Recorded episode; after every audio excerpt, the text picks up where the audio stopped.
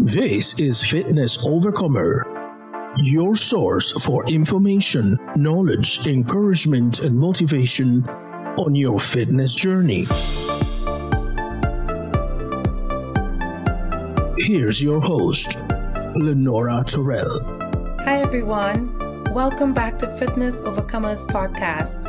I'm your host, Lenora Terrell. I'm so excited to be here today. I just want to thank everyone for the positive feedback that I received from the first episode.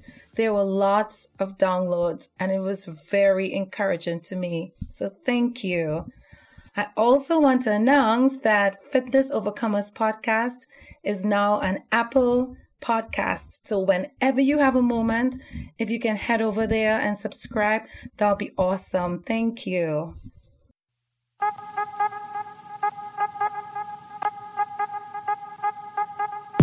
Today we're going to be talking about getting started. Exciting. So we've decided that we want to live a healthy lifestyle. What's next? First and foremost, we have to know our why. As I mentioned in the first episode, I'm asthmatic and I wanted to lose weight. I wanted to improve my fitness level, improve my cardiovascular system, my lung capacity. Today, I'm able to do a cardio HIIT workout for 45 minutes and not even wheeze. For you, it might be that the doctor mentioned or told you that you're diabetic and you now have to change the way that you eat. So now you're looking at changing your nutritional strategy. For another, it might just be that you were pregnant and you just want to return to your pre-pregnancy weight. So for each and every one of us, our why will be different, but it's important that we know what that why is. Why? Because this is a journey and there are going to be days where you feel like throwing in the towel. There are going to be days where you don't want to eat healthy, where you don't want to exercise. And honestly, that's normal. I have those days too.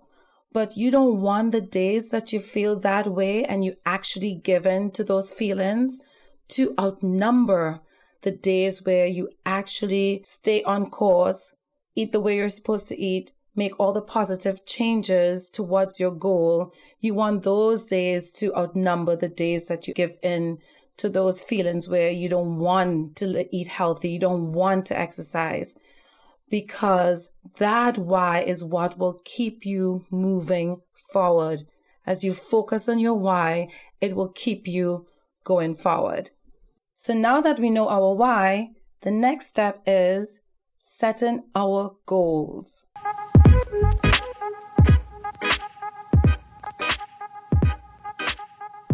So many of us set goals from time to time and we actually have no plan to go with it. I was always guilty of that. I would take pen and paper, write all my goals down, and had no plan to go with it. And a goal without a plan is just a wish. So, what do you think happened to most of those goals? Nothing, because a goal without a plan is just a wish. And so, whenever we're setting goals, we have to set what's called a SMART goal.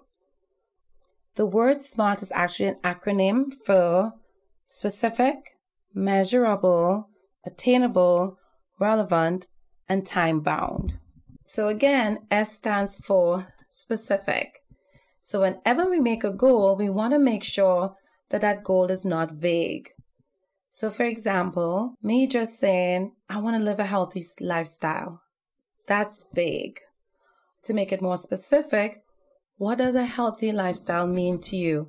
Does it mean losing 10 pounds? Does it mean reducing sugar? What does a healthy lifestyle mean to you?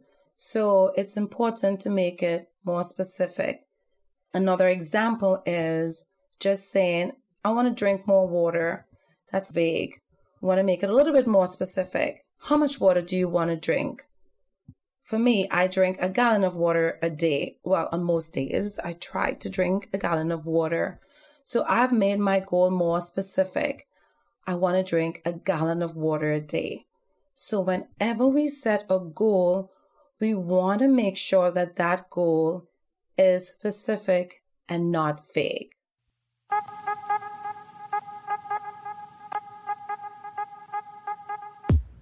So now we're on to M. M stands for measurable. So we've made our specific goal. Now we have to have a way to measure that goal. The only way that we know if we're making progress is if we're able to measure it. So going back to the previous example with the water, like for me, one of my smart goals is to drink a gallon of water a day. So how do I know I'm achieving this goal? I went ahead and I bought a gallon bottle. So in the morning, I fill it up. And by the end of the day, once it's all gone, then I know I've accomplished my goal. So you have to have a way to measure if you're making progress. Another example could be that you decide you want to do an hour and a half of cardio a week.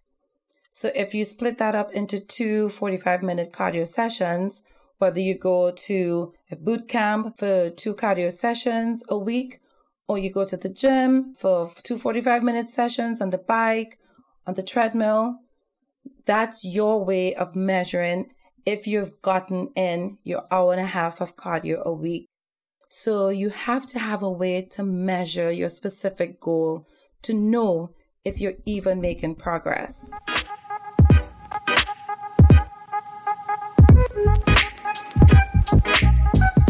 All right, so we're on to A, meaning attainable goals. So the specific goals that we set, they have to be challenging but realistic. Because honestly, sometimes we really set ourselves up for failure from the beginning because we set unrealistic goals. An unrealistic goal, for example, could be that we want to lose 10 pounds in two weeks. That's being unrealistic. Actually, the healthy way to lose weight is one to two pounds a week. So if we want to lose about 10 pounds, realistically, we want to give ourselves at least five weeks. Five weeks will be challenging, but yet still realistic. So it's very important that we do not set ourselves up for failure from the beginning. We want to set a goal that is challenging, but yet still realistic.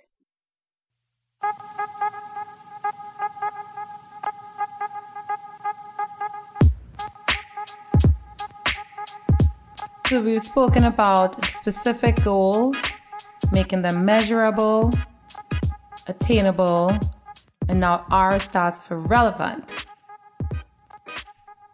So, whenever we make a goal, we want to make sure it's relevant to what you're going through at that point in your life.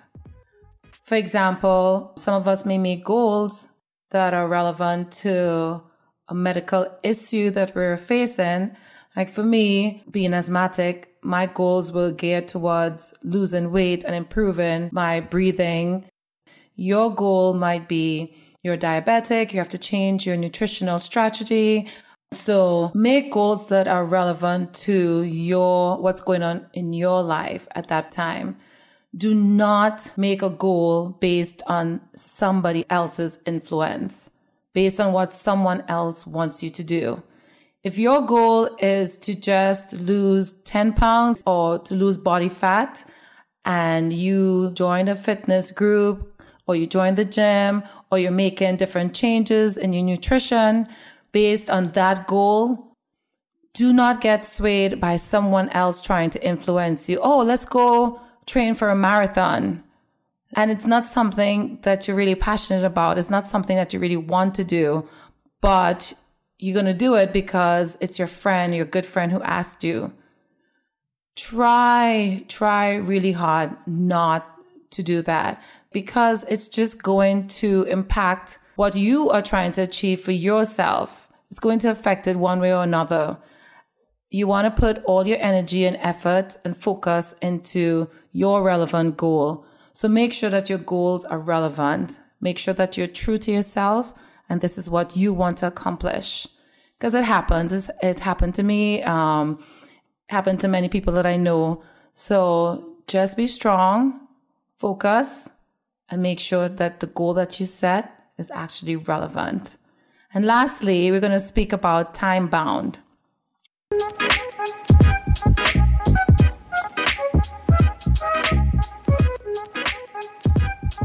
I tend to be a little bit of a procrastinator.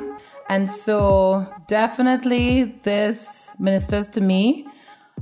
Important when you are setting your goal that you do have a start and an end time. It helps you to stay focused and to track your progress towards that time period. So, start a start time and an end time. For example, let's say you want to drop 20 pounds and I keep using this example because, you know, you want to lose weight, you want to lose body fat, and you know that one to two pounds is actually a healthy way of losing weight. Then you calculate if you want to lose 20 pounds, then okay, I'm going to start today. Do not put off your start date. The time to start will never be perfect. It will never be perfect. Just start. Start today. And then decide realistically how long it will take you, like in terms of losing the 20 pounds, maybe let's say one to two pounds a week. So we're looking at four to eight pounds a month. So then realistically, it can take you about four months, four or five months to lose the 20 pounds that you're trying to lose. And then check 20, five months from now, set the date. Take your calendar out, check off your days as you go by, measure your progress and see how much progress you're making towards that goal. So having a start and an end time helps you to stay focused towards that goal. Also, we want to take into account any kind of setbacks that you can see in the foreseeable future. Like you have a vacation plan two weeks from now and you know you're going to be it may be a setback. What can you do when you go on vacation? Is it there going to be a gym there at the facility? Are you going to get up earlier? My the what what i normally would do is that first of all i carried my scale so i still weighed my food.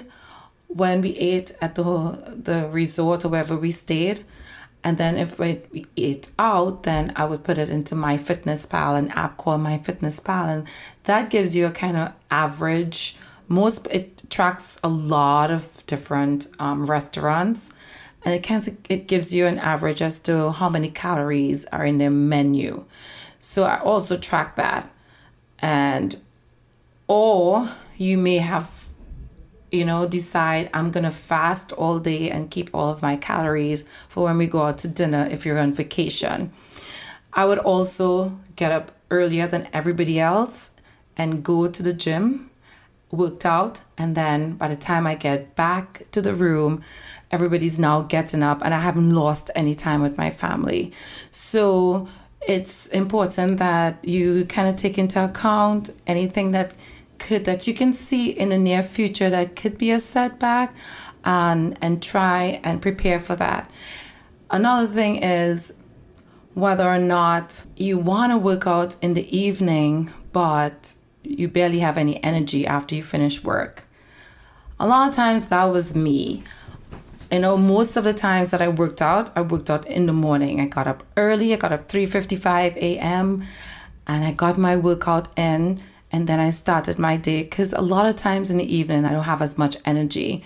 Or could a setback be sometimes you have to stay back late at work? What do you do? If you know that's you, that your job, you may have to stay back late and you're not able to get, if you've signed up for membership to the gym or to class or a workout class, then try and incorporate it in the morning. Trust me, at first it was a little difficult getting up, but your body gets used to it and it becomes a habit. And sometimes you don't even need the alarm clock anymore. You just get up and go and actually get up just before the alarm clock goes off and you take off the alarm clock before it goes off. That has been my experience many times. Unfortunately, sometimes on Sunday, my body tends to do the same thing, and I'm like, no, go back to sleep this is not a day, this is a rest day. We need to sleep today. so, yes, think about any setbacks that can actually could affect you achieving your goal, then try to prepare for that setback.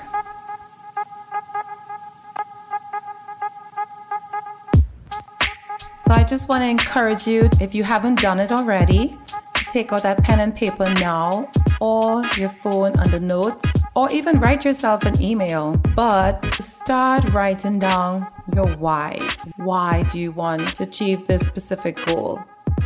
And then to put a plan into action, to set smart goals, to be specific, to be able to measure it, to make sure it's attainable and it's relevant to what you're going through at this point in your life right now.